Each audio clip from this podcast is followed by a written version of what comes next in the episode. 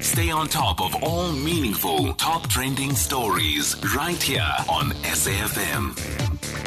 Leading the conversation. Well, in the Western Cape, the Western Cape Energy Council has a new plan. They're looking at installing what are called containerized solar photovoltaic cells and battery storage. As I understand it, it's basically a battery the size of a container with solar panels on the top. The Premier of the Western Cape is Alan Winde. Mr. Premier, good morning.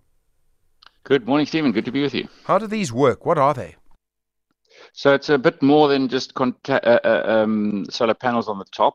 Uh, for every megawatt, you need about 1.1 uh, hectares. So you need some land. Um, so what we've done is part of the, the sort of energy plan transitioning to 5,700 megawatts eventually in the Western Cape. Uh, we've got 22 projects running. One of them is can we get uh, this year uh, one or two or five small towns to be load shedding free. And uh, so the Energy Council met with uh, municipalities who came to put in their bids.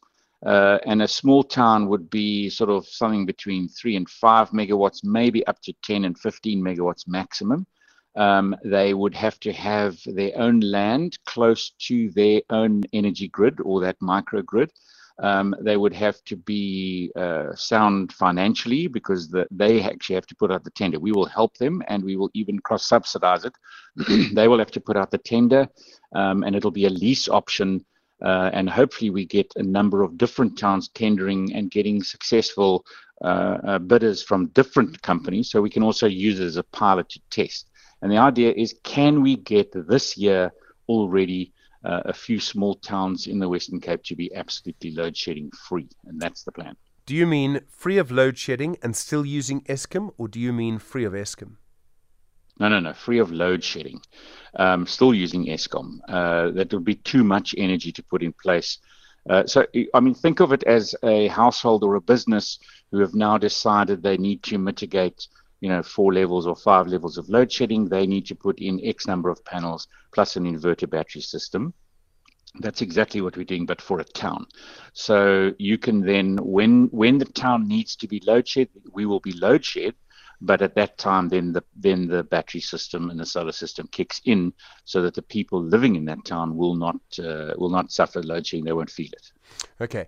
At this stage, is there any idea of what the cost would be for a small town, say using 10 megawatts?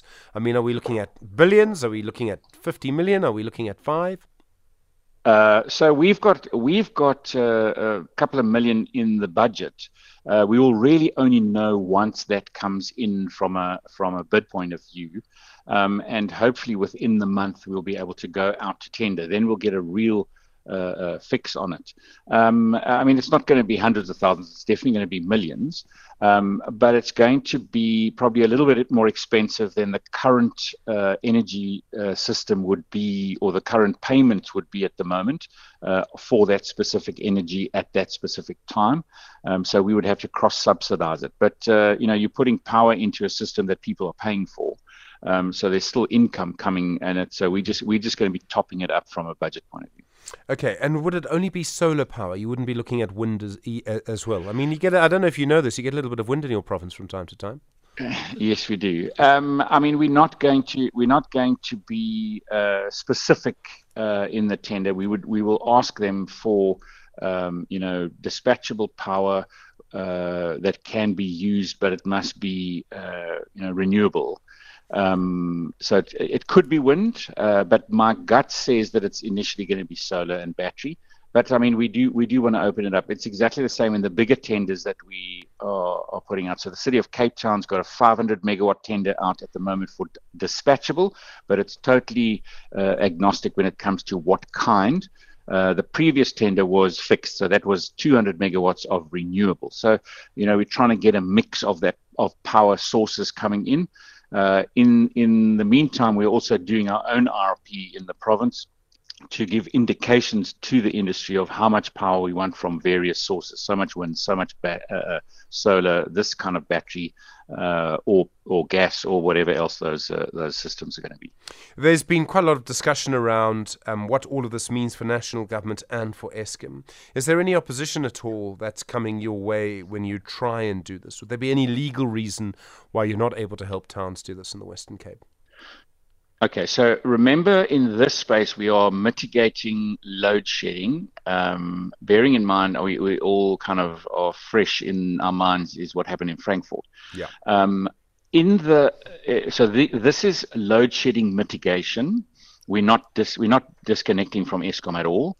Um, if you take the bigger projects, so for example, the city of Cape Town's 500 megawatts um, the there's a tender out uh, for 60 megawatts for for uh, uh, for Stellenbosch at the moment. Saldanha and, and George are going out already. Those do have longer term implications for Eskom. I always say that in actual fact they are going to help save Eskom because uh, Eskom would then be less or have less uh, pressure on them to supply power. Uh, but that does take a longer procurement process, and obviously Eskom is part of those discussions. There, there are a lot of numbers that you need to look at, and the costs are, are also difficult to predict. I mean, the, even the exchange rate could actually have a big impact on what the costs of, of this will actually be in the end, because almost all of our solar panels and even the cells in the solar panels come from somewhere else. Correct, absolutely. So we saw numbers like 50, no, 30 billion last year was spent by South Africans on inverters. Um, I think the tranche of solar panels coming into the country at the moment is around about 50 billion rands worth of solar panels.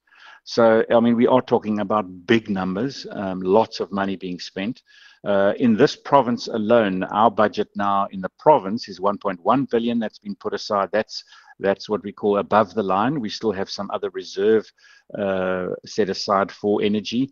Um, the city of Cape Town uh, and the other municipalities, if we add it all together in this province, we've got about just short of seven billion rand in the budget for the next three years on uh, on mitigating uh, energy, and that's not necessarily buying megawatts. That's enabling private sector to put megawatts in place. So it just shows you this is, you know, this is this is big big money. Uh, it's big big investment over a very long time. But uh, I mean, at the same time, we also know that when we at level six, we're losing a billion rand a day. So, um, you know, uh, we, are talking about the necessity to enable um, serious investment uh, for the future of the economy. Alan Winde, thank you. Premier of the Western Cape, do appreciate the time.